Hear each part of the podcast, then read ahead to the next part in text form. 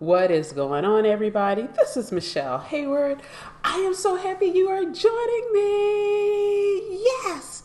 No, really, I am. So, for those of you don't know me, um, I'm a civil engineer, founder of tech company Positive Hire, and I'm all about retaining as many Latina, Black, and Indigenous women in their STEM professions. So that's what I work on every single day um, for as long as I can, which will be the rest of my life.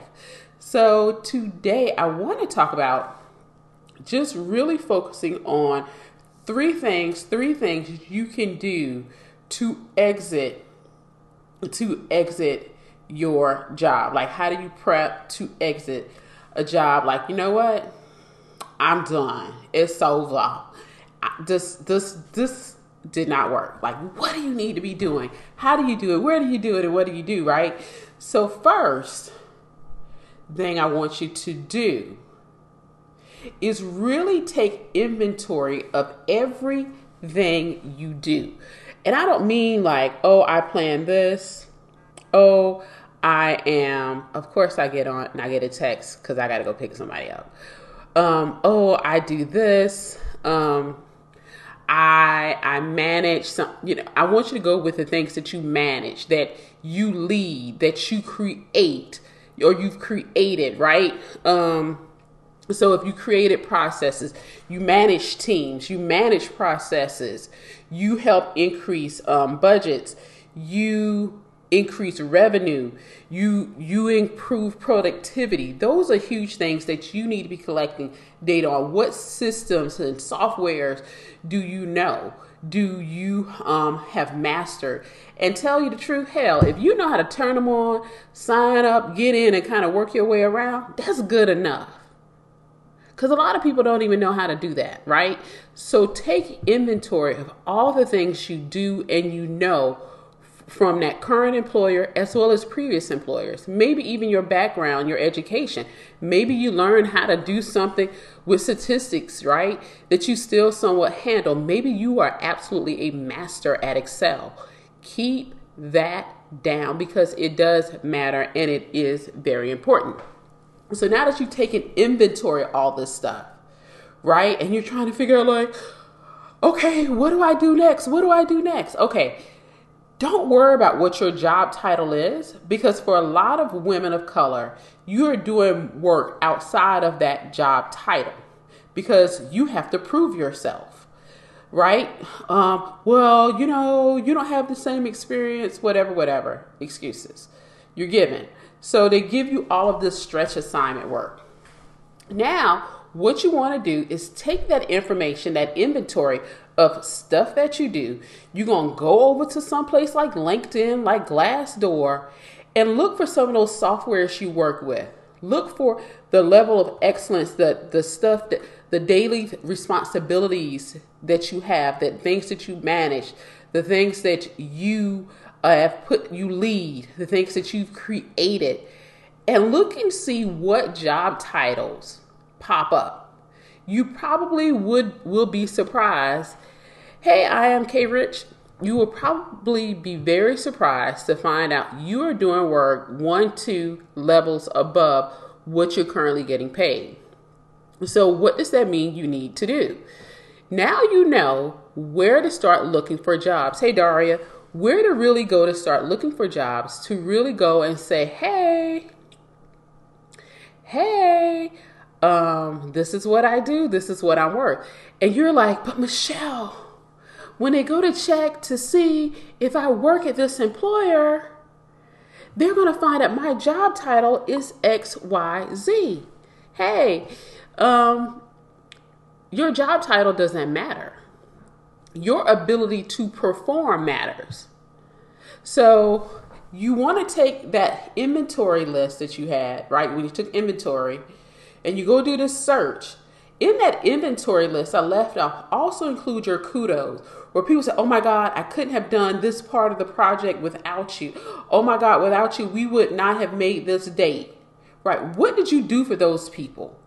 Because that leads to how good you really are. So now you have the inventory of what you do. You found out that the job titles you really need to be look checking for when you go to apply for things. So what do you do next when you're ready? Girl, you're going to get your resume professionally done based off of the keywords, phrases that you're seeing in the resumes. And you're like, but Michele, it's a lot of okay let me tell y'all one easy way to figure out a way to kind of figure out what keywords to use. And you you should be tailoring your resume to each job. But let's say you're going to the national black mba conference and there are going to be various employers there all right? So it's like 10 employers 10 jobs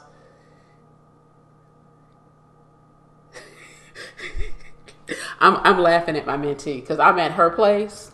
She left to go to this event. And when she left, she told me to lock the door. She didn't leave me the key. And she's like, well, you can come pick me up. Now she realizing she gone with her house key. When I come pick her up, I can't lock her apartment door. But no, I'm not telling you where she lived. Okay. All right. So that, that's I'm over. That's why I'm over here laughing because I'm reading her text messages. Okay. So now you you're going to use some keywords. So you can do a keyword search, just copying and pasting the words, um, copy and pasting the job post, and put it into a Google Doc, right? And maybe do a keyword search and see how many of a certain type of software, certain type of system may come up. Maybe they're saying lead, supervise, administer, whatever that is, pops up um, when you copy and paste all of those job descriptions. But let me tell you a whole other trick. So you're just going to take a certain portion of those job descriptions, like the must have from let's say it's five job descriptions, must haves from five job descriptions. Copy and paste them. You want to go do what's called a word cloud. A word you can go i think it's wordcloud.com and you've probably seen word clouds before. Let me see if i can pull up one i just did a couple weeks ago. Um uh hold on. Let me turn this off just a little bit. Word okay because i can't um and hope i don't turn off my laptop at the same time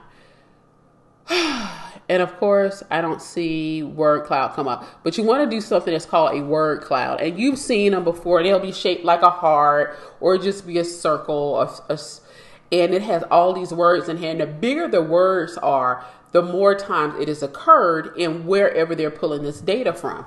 So you can literally take the information from the job description put it into a word cloud, not only will it make that design for you, but it tells you how many of certain of words were repeated. Yes, so it gives you a list. Oh, this was repeated 15 times. This was eight times. This was twice. So the key words you need to be using mm, probably are those that are mentioned multiple times and all across most of those job descriptions. It's not 100%. Remember, it's software. And truly, some of the software is crap because even if you write down exactly what the job description says on your resume, you're still not getting hired. You're not getting an interview. They not. They don't do nothing. So it's really important to at least try to beat the algorithm by being that specific. So those are some of the things you can do when it comes to um, really preparing to leave. Like get your resume together. And from that resume, like your LinkedIn shouldn't be just your resume. So here's a bonus: update your re- update your LinkedIn with those metrics, like how many people you manage, size of the budget you manage, um, improvement in productivity. Put some numbers in there because people resonate with numbers. But also put in your bio who you help, how you help them, right? Who you help, and how do you help them? And what I mean, I improve automotive manufacturers' productivity so that they increase their revenue. So if you're a manufacturing engineer, you could say, I improve productivity for automotive manufacturers by improving productivity of their line workers in the paint shop. Right? Maybe it's on hanging doors. Hey, Becca, whatever it is, be very, very specific. Hey, thank, hey, Bubbly Crown. So be very, very specific when you do your headline on your LinkedIn, who you help and how you help them, and also what results you get them. But when it's time to go, it's time to go. All right, everybody, I'm gonna get out of here. I gotta go pick up my mentee and leave her door unlocked because this. Wait, my laptop in here. She needed to catch a lift back. She gonna she gonna have to keep. I I I guess I guess I could take my laptop. oh, thank you. I know who that is. Hey, Paragirls TV. I know who that is. All right, I gotta run. Uh, no, I am not. This is like a peach, mango, orange juice. It just looked really good. There's nothing but sugar in here, the liquid, liquid sugar. So, um, Kia, I know you laughing at me because like, wait, I'm not leaving my laptop in here. She can leave hers. Dang on it. All right, these young, these young children, these young children. I don't know how y'all do it. Hmm.